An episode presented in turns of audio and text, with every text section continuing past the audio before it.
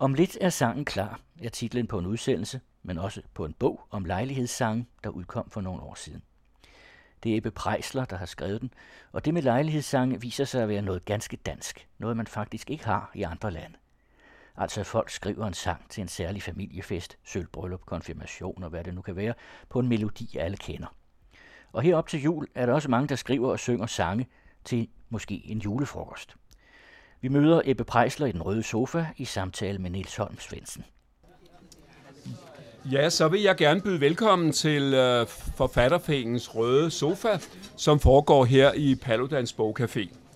Og øh, dagens gæst, det er Ebbe Prejsler. Ebbe Prejsler er filmmand. Ebbe, Ebbe Prejsler er undervist uddannet som lærer. Han har prædiket og lavet mange andre meget spændende ting. Men på et tidspunkt, så bliver du optaget af lejlighedssangen. Du fordybede dig i det, og det blev til en bog, som jeg er ret imponeret af. Men hvad var det, der gjorde, at du blev engageret i netop lejlighedssangen? Jamen helt ærligt, jeg interesserede mig for det fra jeg var ganske ung. Øh, selv familiefesterne øh, havde jo ofte sange, og jeg tænkte øh, altid, når jeg så en rigtig vellykket sang, der var den. Og så var der jo alle de andre. Så jeg har altid interesseret mig for det, og meget, meget tidligt begyndte jeg selv at skrive øh, masser af sange faktisk til familiesbegivenheder. Så det er en gammel, gammel interesse, og jeg tænkte, når jeg en dag bliver, altså falder for aldersgrænsen og bliver 65 og kan se lidt mere frit på tingene, så vil jeg ganske enkelt kaste mig over det for alvor og lave et studie og en bog. Og der kaster jeg mig over det ved at gå ind på det Kongelige Biblioteks øh, hjemmeside og se, hvad findes der. Der var det dit indtryk, at du troede, der fandtes noget, men du blev lidt overrasket. Jeg gik derud fra, at der fandtes noget om det her, som der findes om alt muligt andet. Og så finder jeg ganske enkelt ud af, at det er en fuldstændig hvid plet på landkortet. Der fandtes ingenting overhovedet. Og jeg blev jo jublende glad. Tænk i vores tid at kunne falde over en hvid plet, så man kan få lov til at udforske, som om det var et stykke Amazonas. Det, der kan overraske en, det er jo, at det er, ikke er nogen, der har beskæftiget sig øh, med det før. Fordi jeg kan selv huske for en begivenhed, hvor vi havde nogle øh, udenlandske gæster med til en 50-års fødselsdag. Og de undrede sig og hævede, og hævede øjenbryn, da de hørte, at man startede på at synge sange for hinanden, eller der sagt for æresgæsten.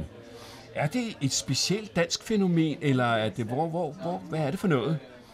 Det er et 100% dansk fænomen, og kun dansk. Det findes kun i det dansksprogede område. Og når jeg siger det dansksprogede område, er det fordi, der er en lille smule i Norge, som jo havde rigsfællesskab med Danmark i 434 år, der er en minimal brøkdel i Sverige. Det er simpelthen ingenting. Så er der Færøerne og Grønland, som også har det, Island. Men det er altså det dansksprogede område. Også syd for grænsen, skulle jeg helst sige. Der er sang med fra, fra, fra Sydslesvig. Øh, selve udtrykket lejlighedssang, det er lidt, lidt uhøjtidligt og måske ikke særlig dækkende. Hvad er lejlighedssangen for noget? En lejlighedssang er typisk en sang, der er skrevet på en kendt melodi til en enkeltstående begivenhed, hvor man regner med, at den stort set bliver smidt ud med duen, eller hvis det er til en større officiel begivenhed, hvor øh, for eksempel da Grundtvig skal sige farvel til en videnskabsmand, der skal til Vestindien og have et job derovre, han hed Pram, øh, så skrev han langt højere op bjerge, og den er jo så nyskrevet til den lejlighed. Og den er skrevet til den lejlighed, at den så går hen og bliver en stor klassiker, som findes både i højskolesang på alle mulige andre steder. Det vidste Grundtvig ikke, og det var ikke derfor, han skrev den. Han skrev den for at festligholde den ene begivenhed.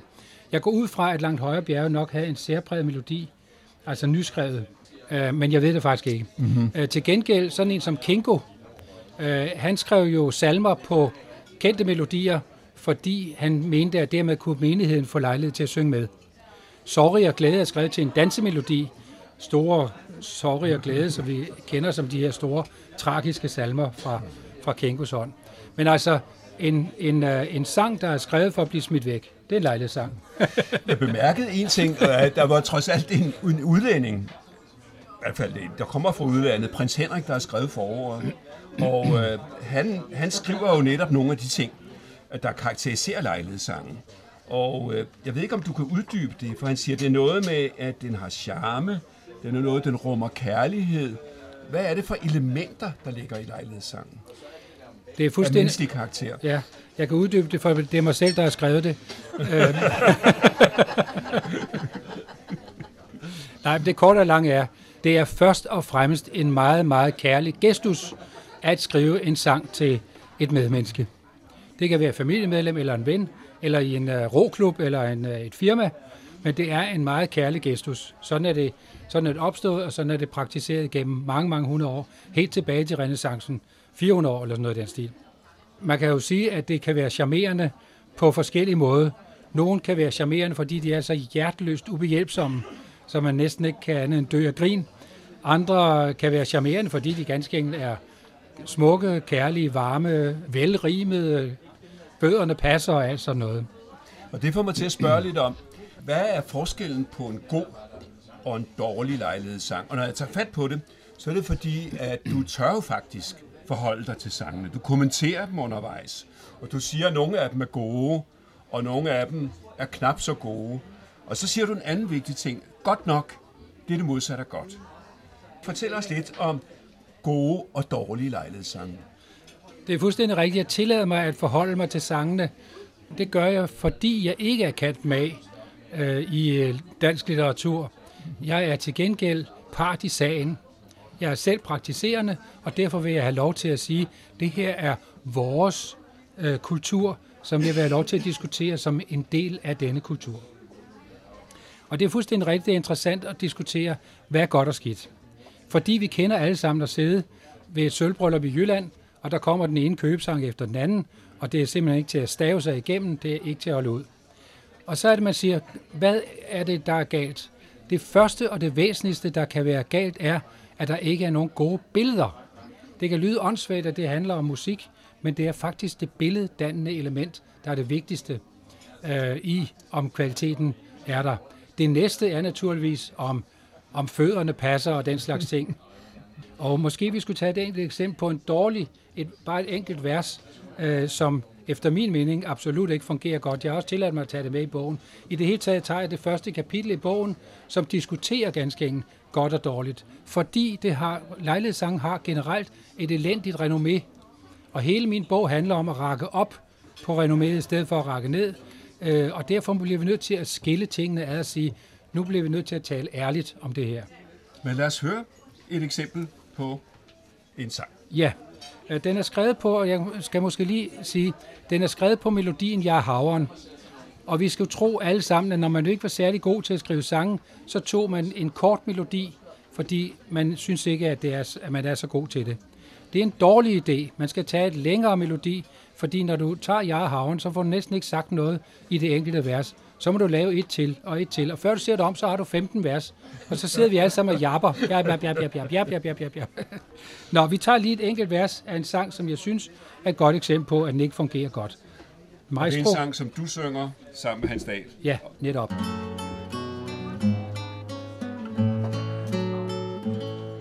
Tjek på livet, hvordan får man det? Kan det lære os hurtigt, husk på det. Jeg skal nå så meget i en fart. Om det gik lidt nemt, jo det var rart. Jeg ved ikke, om I kan se, der er mange fejl ved det her vers. For det første, altså, at der ikke er nogen særlige billeder i det. Men jeg vil da sige, her passer ja, versefødderne da. Ja, versefødderne passer, det må man indrømme. Men rimen er ikke specielt gode, når man, når man øh, lader ordet det rime på ordet det, så er man ikke særlig opfindsom, vil jeg sige. Hvad mere er der galt, efter din model? Hvad mere er der galt? Som sagt, øh, det siger simpelthen nærmest overhovedet ingenting. Tjek på livet, hvordan får man det, jeg mener. Det er så, det er så typisk en øh, konfirmationssang, som det overhovedet kan være, som ikke er særlig opfindsom. Og jeg vil sige det på den måde, meget ofte er det sådan, at når folk går i gang, så bliver det første vers sådan et, man skal bare ligesom i gang. Og tak fordi vi måtte komme og spise noget god mad. Efter min erfaring og mit gode råd til professionelle amatører, som jeg opfatter mig selv også, øh, det er, når I har skrevet sangen igennem, så vend tilbage til det, tilbage til det første vers og lave det om. Det er næsten altid noget lort. Og men det er da egentlig lidt betænkeligt, fordi ofte så gør man jo det, at man synger første og sidste vers, for ligesom at sige, lad os lige tage første vers en gang til, lad os sidste vers en gang til. Og det er jo forrygende forkert, efter det du siger. Ja, det, det synes jeg. Altså prøv dog at være lidt mere opfindsom og lidt mere original. Øh, det sidste vers er stort set altid et tilløb til et tillykke eller et hurra. Og, Okay, det er så forudsigeligt, som det kan være, og det løfter altså ikke stemningen. Det er bedre, hvis man trods alt kan blive ved at arbejde med tingene, til man finder en lidt mere original pointe, som Yes. handler om den person, det handler om. Jeg synes, vi skal tage en sang til. Ja, det skal vi. Midt i frokostbordet Leif han spurgte til vore ferieplaner, nemlig gerne vil have vi var hjemme sidste juli for. Tænk at finde en kunne sige pæne ord. Hvorfor vil Vil vi I det? Spurgte lidt distræt med en hel galt i halsen mobelæst. Der fortalte så, bryllup skulle stå, endelig fattede vi så.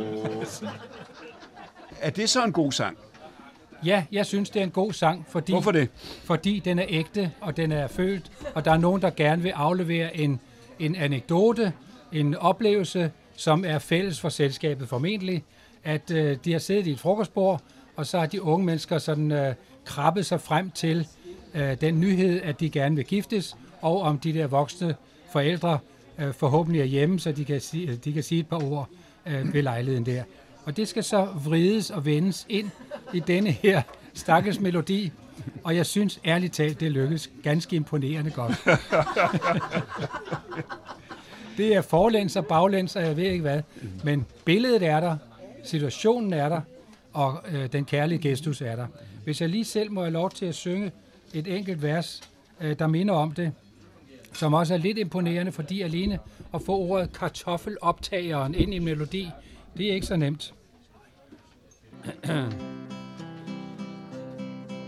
Selvom Grete hun kørte kartoffeloptageren Og traktoren hun førte som fuld befaren chauffør Til bal i Sønderomme på motorcykel en tur Var Grete og så Ingrid de fire hvis på den var Der er et ægte billede, de har kørt på kartoffeloptageren til et bal i, Stor, i Sønder Omme, og sådan er det bare at, at digte lejlighedssang, når man er ude på landet. Og jeg synes, den er, den er i, sig, i sin egen, i sin egen øh, øh, genre øh, vellykket. Er det sådan, at, at det er et mere jysk fænomen, eller et, et fænomen på landet og mindre i byen, efter din research?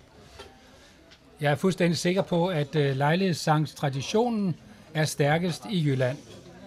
Man øh, tæller ganske enkelt succesen for en fest på, om der var mange sange. Mm-hmm. Og det tror jeg, man gør stadigvæk, det må jeg sige. Det kan... det er der flere til stede end jyder, der sikkert kan kommentere, når vi kommer så langt. Øh, omvendt vil jeg sige, at øh, øh, i byerne har det absolut også været populært. Øh, det er en krise lige for tiden, det kan vi måske vende tilbage til. Det tager vi senere. Ja, det tror jeg, vi tager det senere. Men øh, din bog hedder, altså om lidt er sangen klar, og det diskuterer vi, eller altså drøfter vi også senere, hvad der nu kan være årsag til det. Og så hedder den Den danske lejlighedssang fra Kengo til rap. Det er jo ordentligt spring. Uh, har den danske lejlighedssang levet så længe? Har Kengo skrevet lejlighedssangen? Ja, det har han i høj grad. Lejlighedsdigtning og lejlighedssange, ja, det har han i høj grad. Men øh, der er nogen, der endda før ham også har gjort det. Den første danske digter, som lever af at skrive på dansk, han er lejlighedsdigter.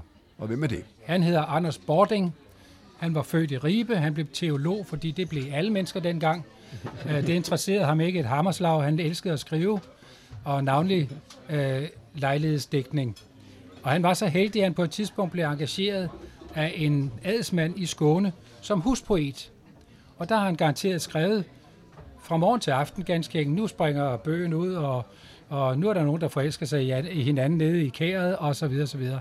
Så Anders Bording øh, levede af det, og var meget respekteret, og blev det endnu mere, fordi i 1666 henvender den danske konge embedsværket, øh, Frederik den 3.s øh, enevældige embedsværk, henvender sig til Anders Bording og spørger, om han ikke kan skrive og udgive en avis. Og det bliver Danmarks første avis, der hedder Den Danske Mercurius, og han kan ikke lade være med, han må skrive den på vers. Så i, I 11 år udgiver han en avis. Så kommer der Belgien, to linjer på vers. England, nyheder hele tiden på vers. Og det vil sige, den, danske, den, den første danske avis, som i øvrigt er samtidig med uh, Kingo. Uh, Kingo havde privilegium for at udgive uh, salmebog, og det benyttede han sig voldsomt meget af. I 15 år var det hans privilegium at udgive salmebøger, og han fyldte dem op med sin egen uh, dækning, uh, som er jo fremragende dækning.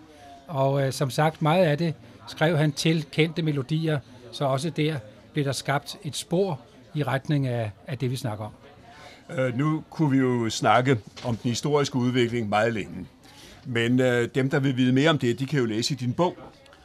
Øh, men jeg ved, at du, du omtalte på et tidspunkt, at H.C. Andersen og Kolin også skrev lejlighedssange, og af og til gav det nogle problemer for H.C. Andersen, og det handler lidt om det, som du kalder drilleviser.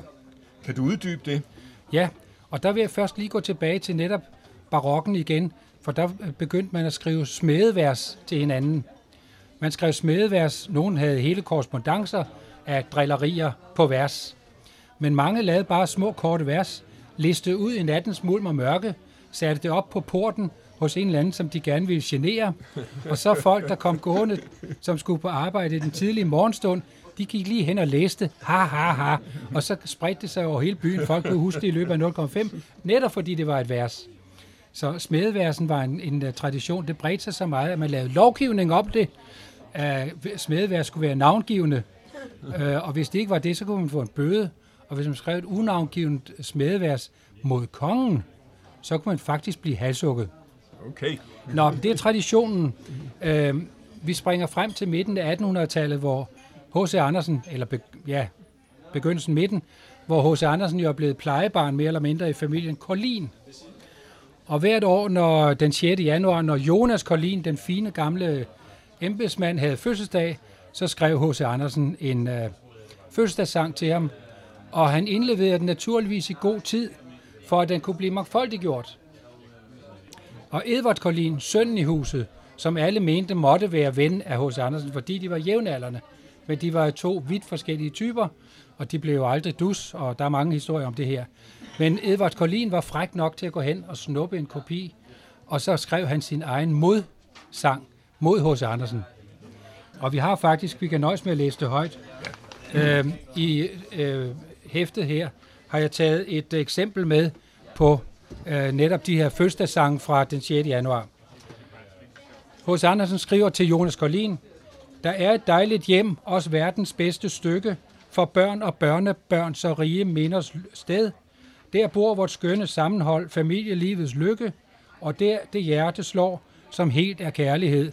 Det er jævnt, jævnt, jævnt, jævnt. Der er simpelthen ingen som helst sjove krumtap i det. Det er øh, meget, meget almindelige og almindelige ord. Og sangen igennem prøver H.C. Andersen at klare sig med udråbstegn, for han har ikke noget på hjerte. Han har, han har, skrevet, han har skrevet den sang i alt for mange år. Samme aften skriver Edvard Collin så en sang, hvor han kommer frem og åler H.C. Andersen, fordi H.C. Andersen netop har haft øh, premiere på et teaterstykke, øh, som igen har fået dårlige anmeldelser, og det får han virkelig meget ud af i sin meget lange svarsang. Jeg tager bare et enkelt, det første, det første øh, vers. Og Edvard Collin var nemlig dygtig. Han var virkelig god til at lade linjerne sno sig, og han kunne virkelig gøre det aktuelt og morsomt. Hver søn, den er skrevet på en mazurka-polka, som sikkert vil være tidens hotte melodi. Hver søn, som gift er, årlig skift her med farens fødselsdag. Med dagens giver, ej viser skriver. Det er hans bror. De holder festen hos hans bror, og han kan ikke skrive sange. Så det er altså Edvard, der skriver, men det, det holdes hos broren. Det er nu Edvards fag. De siger, det morer dem som ageløs, om det en og i alle mus og gøs. Bum. Det er bare første vers. Men altså, han bliver ved og ved og er meget raffineret. Og det førte altid til, at H.C. Andersen øh, rejste sig og gik grædende ud og satte sig i forstuen, mens det her øh, uhyrlighederne øh, fortsatte ind i omkring dessertbordet. Øh, og Edvard Collin øh, var ikke mandfold nok til selv at gå ud og trøste hos Andersen. Han sendte sine søstre. Men han har selv skrevet om det, Edvard Collin, i en bog om H.C. Andersen og Collins hus, hvor han skriver om det som en, en visekrig. Og de prøvede faktisk også at tale om det, og Edvard sagde, Herregud, du må unde mig dette lille talent. Du har det store talent. det her, det er tilfældigvis noget, hvor jeg er ret god. Længere kom de aldrig i den visekrig. Og vi kan jo skifte genre og snakke meget om skillingsviser, og vi kunne også snakke om revyviserne, som også har karakter af det. Øh, men øh, en ting, jeg vil spørge dig om, det er melodierne. Hvordan bliver de til? Altså du siger, at det er nogle af dem, der bruger man nogle gængse melodier, og det er det, der giver plads for, at folk, almindelige mennesker, amatører, kan bruge det. Men bliver der også skrevet melodier til de her forskellige lejlighedssange? Aldrig til de personlige og private, det tror jeg ikke på. Der tager man altid de kendte melodier. Mm. Men det er klart, at øh, jeg ved faktisk ikke, det er så yndigt at følge sig, som Grundtvig skrev til et sølvbrøllup i vennekredsen. Jeg ved faktisk ikke, hvad melodi han brugte. Han kan sagtens have brugt en kendt melodi. Men som sagt, da han skriver langt højere bjerge, så tror jeg faktisk, at han er engageret eller entreret med en komponist, der til lejligheden har skrevet en ny kantate. Jeg kan nævne et eksempel. P.A. Heiberg, øh, den revolutionære far til Johan Ludvig Heiberg. P.A. Heiberg var en fremragende øh, skribent af lejlighedssange. Det var jo en periode i slutningen af 1700-tallet, hvor klubberne florerede i de store byer, og ikke mindst i København.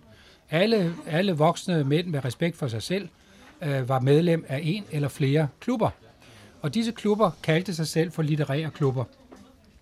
Og der sad man og pasjarede og røg kridtpibe og drak punch i lange baner. Og så øh, holdt man taler og sang sange. Og det vil sige, at behovet for nye sange var permanent. Øh, og mange store forfattere, Knud Lyne Rabeck, Jens Bakkesen, øh, Øenslæger og som sagt også P.A. Heiberg, leverede materiale, og der findes hele sangbøger fra den periode, mange forskellige sangbøger faktisk, med nyskrevne ting. Og P.A. Heiberg skriver til øh, Frederik 6. ankomst til København øh, med sin øh, unge nye øh, brud, en kantate. Og den er jeg sikker på, den er nyskrevet. Ja. Det må den være. Ja. Uh, så der synger man en kantate, som P.A. Heiberg, denne revolutionære, skriver til kronprinsen. Og da jeg fandt den, så tænkte jeg, Hapske Væsen, det var da sjovt. og det utrolige er, at aften efter synger man en sang, som P.A. Heiberg skriver til sin egen øh, klub, hvor første linje i andet vers hedder, ordner hænger man på idioter. nu øh, er det jo også øh, folk, der skriver, som måske ikke er gode til det. Men alligevel bliver det jo en profession i en vis periode, at man skrev lejlighedssangen. Og øh, du nævner et eksempel på ligesom annoncering af det. Har du svært ved at rime, så ring til Katrine. øh, hvad var det for folk, der stod sig ned og mente, de var gode til at skrive sange? Og nogle af dem var det jo faktisk. Ja, ja. Men der var også nogle, der ikke var det. For eksempel Katrine, kunne du tyde på. altså, øh, vi kan sagtens gå helt tilbage til øh, bogtrykkunstens øh, opfindelse for den sags skyld, fordi i det øjeblik, man kan trykke, trykke øh, ting, så er der kunder, der henvender sig, og det blev meget tidligt sådan, at folk kunne gå hen og få tryksager hos en trykker, en bogtrykker, og øh, derfor i meget, meget, meget tidligt, så havde de små sange på lager, som man kunne købe, og så kunne man skifte navnet ud. Og det er jo en tradition, der har holdt sig lige siden. Man kan stadigvæk godt gå ind i en papirforretning øh, med festartikler og købe en festsang. Men man kan også gå ind på nettet og i dag er der 3-4.000 opslag på nettet under lejlighedssange. Jeg må sige, at de meste er noget flot noget, men sådan er det. For eksempel er det populært at skrive på en af de korteste melodier, man overhovedet kender. Se min kjole, den er rød som solen. For eksempel, sjov, glad, munter, det er du jo altid. Og da du læste på din morgenmad, at når man spiste cornflakes kun fra Kellogg's, blev en voksen meget mere glad. og sådan har jeg en række eksempler her øh, fra fra købesangenes univers. Men jeg har også, og det synes jeg er meget, meget morsomt, en historie med en kvinde, som arbejdede på et firma og havde et øh, let, let underbetalt job som øh, alt muligt kvinde. Og øh, en dag så bad øh, chefen om, hun godt kunne mangfoldiggøre en sang, han havde skrevet. Og hun kunne ikke dyse sig for at læse den, og hun kunne straks se nogle forbedringer og spurgte chefen, om hun godt lige måtte ændre lidt her og der og det fik hun lov til. Og da hun så opdagede, at hun faktisk var dårligere lønnet en stik i renddrengen, så tænkte du, det kunne være, at man kunne leve af det. Så hun fik sig et halvdagsjob, og så blev hun øh, efterhånden professionel, og i den, hun var professionel i 17 år, og øh, det hente, at til en konfirmation, der skrev hun 100 sange øh, til samme konfirmation, altså til mange forskellige. Og øh, jeg har fundet en artikel, hun har skrevet om sine erfaringer med kunderne ikke mindst, og det er meget, meget morsomt. Et enkelt eksempel. Hun siger, at kunderne kommer og fortæller øh, noget om øh, personen, der skal have sangen. Det slår aldrig fejl, at øh, nogen kom med 14 siders oplysninger og sagde til sidst, og så må den endelig ikke være særlig lang. Max, max fire vers. Eller nogen andre, nogen som her, der prøver på at vise, at de selv er ret gode til at digte, øh, men de gør det så ikke alligevel, bortset fra, at de skriver så, Peter ud i haven gik, og der øje på en dejlig pære højt oppe på en gren fik, og lyst til at spise den, han fik, og uden snak. Han klatrede op og ned, han faldt, og benet han brak. Uha. Ja, der er lidt arbejde. Men øh, der er jo også andre, der skriver øh, lejlighedssange, som vi kender, for eksempel Benny Andersen, eller Halvden Rejsbussen, eller Harald H. Lund. Og det får mig til at tænke på, at om ikke tiden er til, at vi skal synge en sang igen. Jo. Men du kan jo lige indlede. Meget tidligt i min proces vidste jeg, at jeg ville ud og tale med Benny Andersen og flere andre forfattere om deres proces, deres skriveproces. Jeg og mange andre beundrer jo Benny Andersen, fordi han skriver så enkelt. Altså, fuglene flyver i flok, når de er mange nok. Eller endnu værre, himlen er temmelig blå, det kan jeg godt forstå. Det er med ikke særlig dygtigt, men det er det jo alligevel. så jeg vidste, at jeg ville ud og tale med ham om, hvordan gør man. Falder det bare lige ned i turbanen, og så ned på papiret, og så er det overstået. Og det fik jeg meget fornøjelse ud af. Han var meget begejstret for, at der var nogen, der endelig kastede sig over det her super danske fænomen, som var lige så, lige så, burde være lige så berømt som den lille havfru og stompé og rød grød med fløde. Og så lånte jeg selvfølgelig alle hans personlige øh, sange, som han havde i, sin, i sine gemmer. Det typiske for lejlighedssange er nemlig, at de skulle smides ud med duen, men alle folk gemmer dem. De har, de har mapper med lejlighedssange. Og der fandt jeg i den her, som vi nu skal synge, en sang, som Halfdan Rasmussen, som han byttede kone med, øh, skrev til han og Esther Nagels øh, sølvbryllup.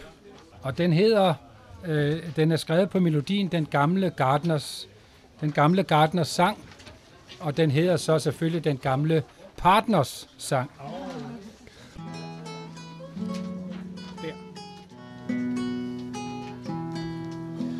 Bag en drøm om Ava Gardner dukker svundne minder frem om den gamle milde partner, der stod op, når man kom hjem. Bag det nage faste ydre, var der knas og varme krydre, og mens dage gik sin gang, lød den gamle partner sang. Tag en snaps, når det er solskin. Tag en dram, når det er gråt.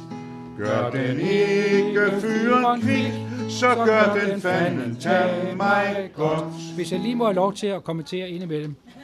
Læg lige mærke til, altså den gamle Gardner, det bliver til, tilbage en drøm om Ava Gardner. Det er allerede noget. Men så det der med, at bag den nalfaste ydre, hun var jo Esther Nal, den får han også lige med, var der knas, og der skal man vide, at de havde jo knas i ægteskabet. Men han skynder sig lidt at sige knas og varme krødder. Og sådan balancerer han det hele tiden. Det bliver endnu bedre i de næste to vers. Hun blev gift i 43 år med en arbejdsløs poet, som var mindre end de større, altså sådan fysisk set. Men hans ydre så hun bort fra, da hun sjældent så ham forfra. Han slog til, men hun slog først, mens hun slukkede hans tørst. Tag en snaps, når det er solskin. Tag en dram, når det er gråt. Gør den ikke fyren kvik, så gør den fanden tag mig godt. Og igen vil jeg sige, det er da nogle af de bedste linjer i den danske sangskat. Øh, men hans ydre så hun bortfra, da hun sjældent så ham forfra. Det er sublim, sublim digtekunst. Vi tager det næste vers. Hun blev af og til besvangret med en bog og med et barn. Og det har hun næppe angret, postulerer barnefaren. Med en lille ost i klokken var der mad til hele flokken, og når begge skrev om kaps, var der også råd til snaps. Tag en snaps, når det er solskin, tag en dram, når det er gråt. Gør den ikke fyren kvik, så gør den fanden tag mig godt. Han Tog ofte ind til stedet og forvaltede sit pund, mens den gamle partner kvad en lille vise for sin hund. Og når fyren kom fra gilde, tog hun hånd om hans promille, mens hun hjalp ham på den af. Skønt den stank af Sodoma. Tag en snaps, når det er solskin. Tag en dram, når det er gråt. Gør den ikke fyren kvik, så gør den fanden tag mig godt. Igen sublimt, mens hun hjalp ham koden af, skønt den stank af Sodoma. Det er godt. Jeg spørger på et andet tidspunkt, Henrik H. Lund, bruger man rimordbog? Nej, siger han. Vi, der kan det her. Vi synes, det kun er sjovt at finde på vores egne, egne rim. Vi tager den i øh, næste sidste. Har man rejseløst i blodet og forlader hjem og land, bør man ikke tabe modet, hvis man er en verdensmand. Får man hjemme eller lyster, er det ligesom om det trøster, når man læser, hvad hun skrev i det sidste trøstens brev. Tag en snaps, når det er solskin. Tag en dram, når det er godt. Gør den ikke fyren kvik, så gør den fanden tag mig godt. Ak, nu har man løse tænder, prostata og tynde lår. Og den gamle partner kender søseng i sit mørke hår.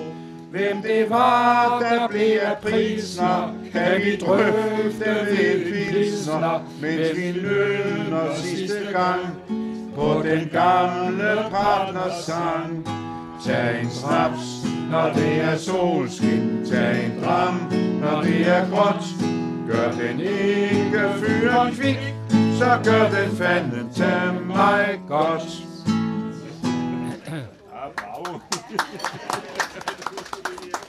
Kan du give nogle eksempler på, hvor folk henter inspirationen fra?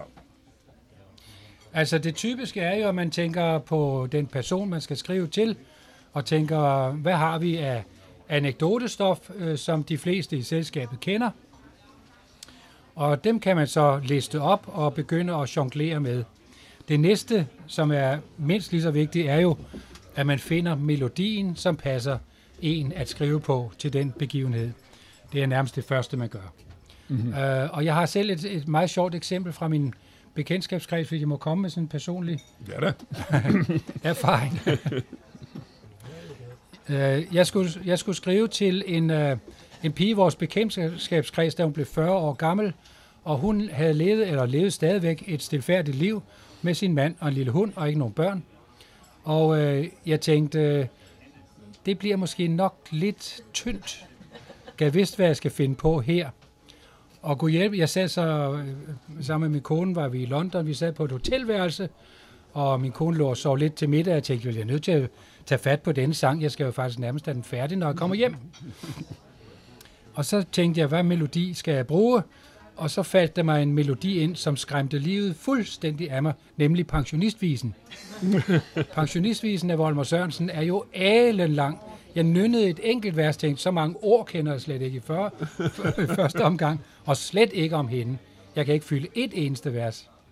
Men pludselig slog det ned i mig, jeg kunne skrive øh, sangen fra hundens point of view.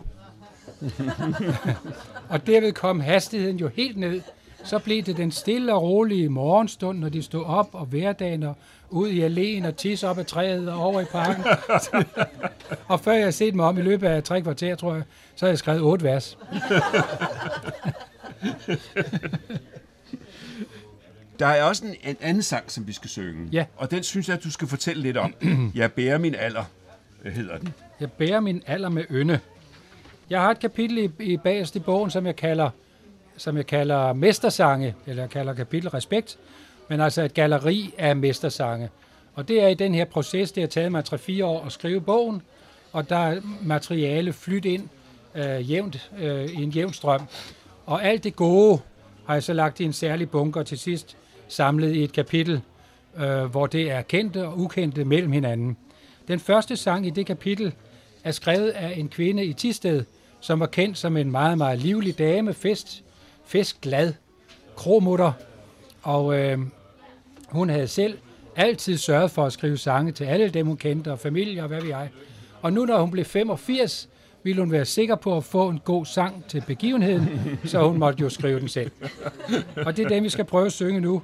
Den er faktisk et mønstergyldigt eksempel, synes jeg, på en meget, meget smuk og vellykket, meget enkel sang, fordi okay. en, enkelhed er smukt.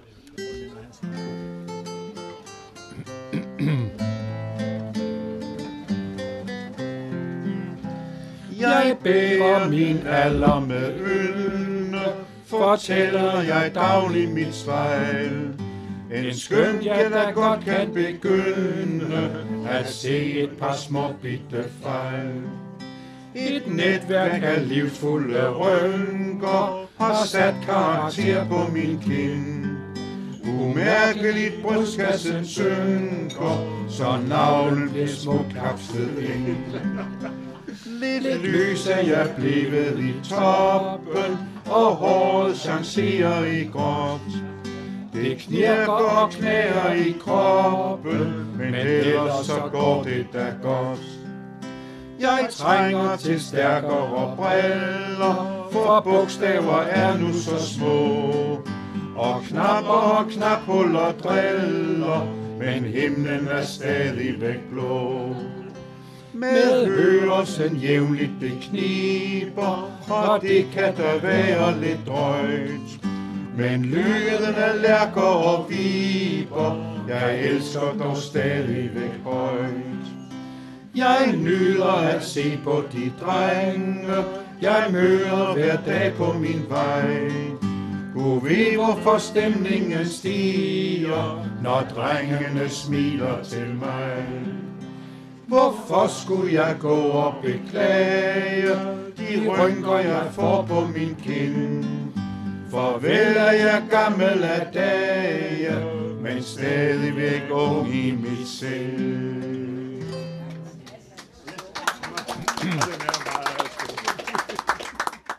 Ja, efter dette eksemplar af en pragtsang, så kunne jeg godt tænke mig at spørge, om Øh, sangene også afspejler den tid, de er en del af. Altså sangene fra 50'erne, sangene fra 60'erne, sangene fra 70'erne, sangene fra 80'erne.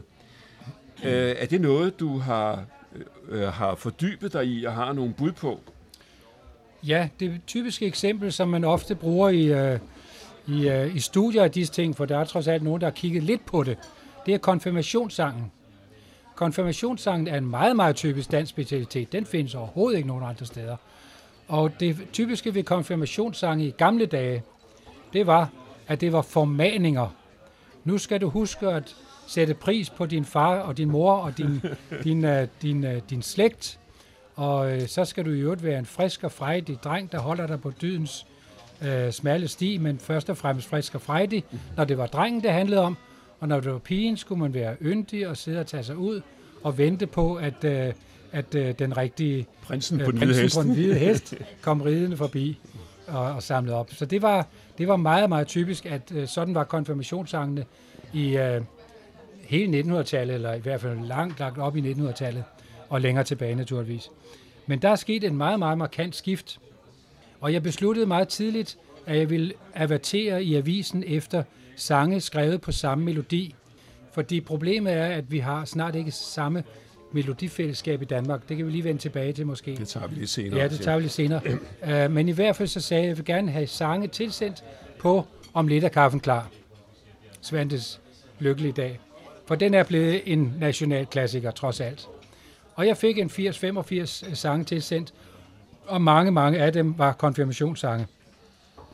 Og det slog ikke fejl, at uh, der var vi over i den nye boldgade, uh, i langt de fleste tilfælde, med at nu var pigerne først og fremmest friske og frejdige, og hoppe på trampolin og rejste til Australien og så videre, så videre, og det, det er vendt fuldstændig.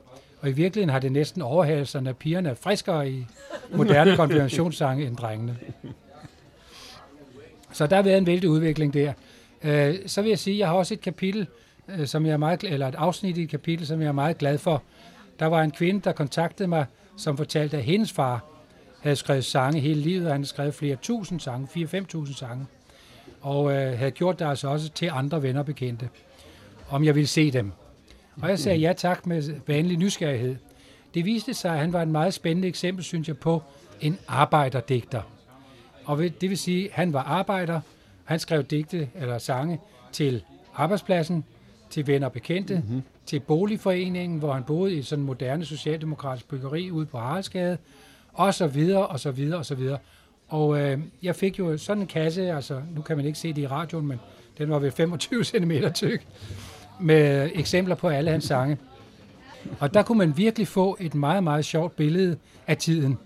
Det var på det tidspunkt, hvor man begyndte at køre på scooter ud af byen med telt og kæresten, og ligge i campingvogn måske endda sommeren igennem og så videre. Så der var altså øh, i den grad afspejlet. Og så havde man været i sommerhus og kom hjem til, til boligblokken, og så var der centralvarme, og det var vel nok hyggeligt. Og, øh, og, og så var der årets fester, faste lavn. Men der var også det, at børnene stod op mod jul og stirrede næ- eller trykkede næserne flade øh, mod vinduet i legetøjsforretningen, og øh, tøjet stumpede, det var jo krigstid, tøjet stumpede, øh, dækkene på cyklerne øh, var lavet af noget, noget tilfældigt materiale, jo aldrig gummi og så videre. Så der var et meget fint billede, og derfor har jeg taget det med som afslutningen på det historiske afsnit, fordi den periode har vi jo ikke mere, og Men, det er meget smukt. Ja. Men du er lidt pessimistisk, øh, kan jeg fortælle, at du med henblik på lejlighedssangens fremtid. Er det fordi, du er gammel, eller er det, hvad er grunden til det? eller hvis jeg levede af det. Problemet er i al sin enkelhed, at fra 70'erne frem efter min generation og en generation senere, øh, opgav simpelthen at aflevere den danske sangskat til de kommende generationer. For at sige det helt ærligt, så gik børn i børnehave og lærte, jeg er så glad for min cykel, og Marie hører en evig glad, og dertil kom de og ikke længere. Og det vil sige, hele den der kultur med at lære salmevers og højskolesange, den smed man ud af folkeskolen. Og derfor, og det er en væsentlig ting ved lejlighedssang, at man har fælles reference melodimæssigt. Jeg mener, unge mennesker i dag kender ikke, i skoven skulle være Gilde, eller Katinka Katinka, eller i en kælder sort som kul, som er de tre topscorere i fortiden. Så hvad skal vi gøre, mhm. for at den her kultur kan overleve? Jeg prøvede selv til min søns bryllup, hvor der var et halvdelen unge og halvdelen ældre, at skrive på elefantens vuggevise. Det gik da lige, men det er ikke, ikke mere end lige.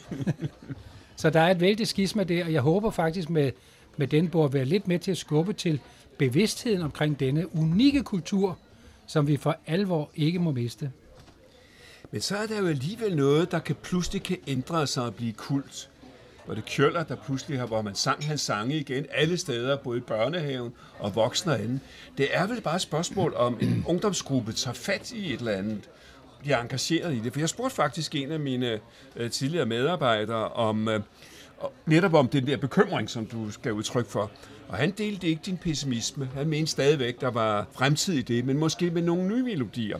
Og så er det jo så spørgsmålet, hvad er det for nogle melodier, man har fælles? Okay, nu siger jeg nu Beatles, øh, der er egnet til det, men der er jo også nogen, der er meget svære at synge, og hvor man så bruger det. Men han så meget øh, positivt på det og sagde, at der skete noget andet. At der skete en udvikling, og at øh, der vil komme nogle andre ting. Om det holder stik, det ved vi ikke. Men, og det kan også være, at pludselig interessen for sang dukker op igen, og det kan så blive til et eller andet aktivitet og kult. Du er lidt inde på rap, og laver, bruger rap i en eller anden sammenhæng, men det er klart, det er noget, en lidt anden type. Men det kan være, der dukker sådan noget Ja, det er en anden type, fordi det er stort set en personlig fremførelse. Det er ikke en fællessang. Men det er fint, den er der. Og jeg synes jo også, at man skal animere os selv og hinanden til at optræde øh, over for resten af selskabet, hvis det skal være på den måde. Men det er rigtigt, at Beatles, Beatles kom ind i billedet på et tidspunkt, og i virkeligheden er Beatles-melodierne sangbare. Uh, Yesterday eller uh, When I'm 64 er faktisk ganske udmærket til fællesang. Det er derimod Kim Larsen eller Shubidua ikke. Kim Larsen skanderer tingene på sin egen måde, og folk tror, at man kan sagtens skrive på Kim Larsen, for det er jo så lige frem og lige ud af landvejen. Det går ikke. Det er ikke sangbart i fælles flok.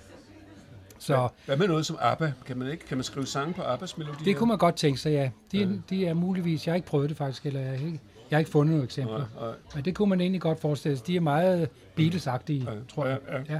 Benny Andersen nævner du også, som er glimrende som øh, ja. forbillede. Ikke? Ja. Så. Godt. Inden vi synger en sang til, og der kan du muligvis vælge en, så vil jeg øh, runde af med at øh, sige tak til øh, dagens gæst, Ebbe Prejsler, her i Forfatterforeningens Røde Sofa. Og jeg skal gøre opmærksom på, at bogen er en stor, gedint værk på over 400 sider. Det er udgivet af, af forlaget Vistoft, og øh, man kan anskaffe det ved at henvende sig til forlaget Vistoft, og øh, som har en hjemmeside, der hedder www. Forlaget vistoft.dk Ellers så kan man også gå ind på jeres hjemmeside og fordybe sig i nogle af de ting, som I har lavet. Og jeres hjemmeside, det er? Det er w om lidt af sangen klar i et ord.dk. Og der har vi sat et alfabet efter alfabet, har vi sat alle de, mod, alle de øh, sange, vi har modtaget, og navnlig dem, der er med i bogen, i fuld figur, fordi jeg vil gerne citere og ikke skrive hele sangene ud hver gang i bogen. Og så tænkte jeg, at forfatteren skal have lov til, at deres sange alle sammen figurerer et eller andet sted, hvor man går ind og læser dem. Og der er de på nettet. Det var en af mine gode venner, der kom med det gode idé, at sådan gør vi i dag. Så der er, øh, der er alle sangene i fuld figur. Du har også i afsnittet, det har du været lidt inde på, der har du i bogen har du et afsnit om, hvordan man skriver, altså gode råd til professionelle amatører. Og øh, det kan man også gå ind og læse om i bogen.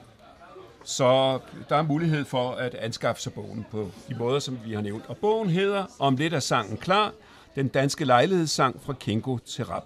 Ja, vi kan lige sige, at der ligger to CD'er i bogen øh, med alle melodier, der forekommer i bogen, indsunget, bare et vers af Hans Dahl, som sidder her. Øh, og det gjorde vi, fordi øh, det var jeg sikker på, at vi skulle gøre lige fra starten, fordi jeg kender selv det, der, man siger, åh, hvordan er det, hvordan er det A-stykket i Glemmer Du? eller jeg plukker fløjsgræs, eller sådan noget er. Så det skal man altså have. Så der ligger to CD'er, hvor man lige kan gå ind og blive mindet om, nå, det er sådan, den er. Og sådan sker det tit, når man synger sangen, så er der ikke nogen, der kan huske andet end omkvædet. Det kan man altså over båd på her. Ja. Og i øvrigt er bogen illustreret af den kendte tegner Claus Albrechtsen i en form for treparts samarbejde mellem Ja, og hvordan har du, hvordan fandt du frem til ham? For han er jo sådan lidt hård og polemisk øh, illustrator. Og du øh, lægger op til egentlig lidt kærlighed og lidt blødhed og lidt charme. Hvordan fik du styret ham? Det er fordi, sådan er han i virkeligheden. Han, han, hans tegninger er ikke, som han er som person. Jeg lærte ham at kende via hans datter og min kone, som er kunstner og så videre. Og man falder for ham. Han er en lille hobbit, som er utrolig charmerende og meget, meget rar og venlig at være sammen med. Og hvis jeg lige må runde af, så kan jeg sige, at jeg har for nylig skrevet en sang til hans øh, 85-års fødselsdag, hvor jeg faktisk lånte min egen gode idé med den med hunden. Jeg skrev nemlig en sang fra en af hans blyanters point of view. og denne blyant har meget, meget ondt af sig selv, fordi han er så grov, og skal, den, den skal ned og tegne, når, når han stikker øjnene ud på stakkels afrikaner og den slags ting. Og øh, den skrev jeg på den skrev jeg på i den gamle pavillon, øh, som er netop et godt eksempel på gode lange vers med et, et break midtvejs, så man får et øh, omkvæd, hvor man kan brøle igennem. Så tre vers var nok. Det bliver en meget glimrende sang, synes jeg. Og endnu en gang tak til øh, dig, Ebbe Preisler, til Hans Dahl, som har akkompagneret og har to CRD'er med, og til alle gæsterne i studiet. Tak skal I have. Julesang. Kan, kan vi synge en sang mere? Og hvad er det for en? Bjørn Nielsens julesang. Godt. Så blev det december på en stus. Godt, Godt man ikke er på antabus. Så man, man kan gå til makronerne for at holde traditionerne. Det er en gammel ski, der er så smuk, man hver anden dag er stiv af druk, og så tager sin side mand på låret, det er sexikane resten af året. Året, året, året, året, året, året. Det er sexikane resten af året. Efter julesnaps og julesild går man rundt og er så god og mild. Man bliver hele menneskehedens fan, og man smiler til en narkoman. Sprutte alle folk humanere, selv de trælne bolivianere, får en krone, så de smiler for og så får de fingeren resten af året, året, året, året, året, året, året, og så får de fingeren resten af året.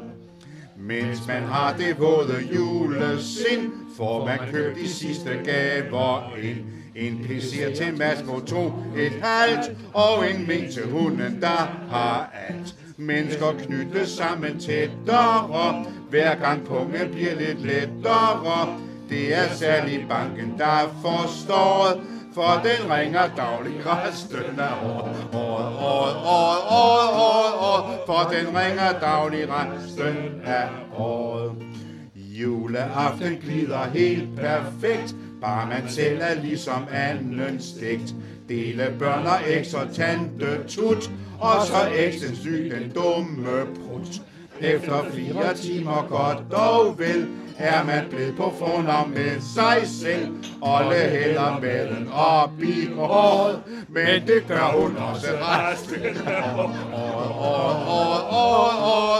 Men det gør hun også resten af året. Åh, hvor er man fuld og udadvendt, der er ild i træet og onkel Bent. Fire dele børn er gået i chok. Der er ikke batterier nok.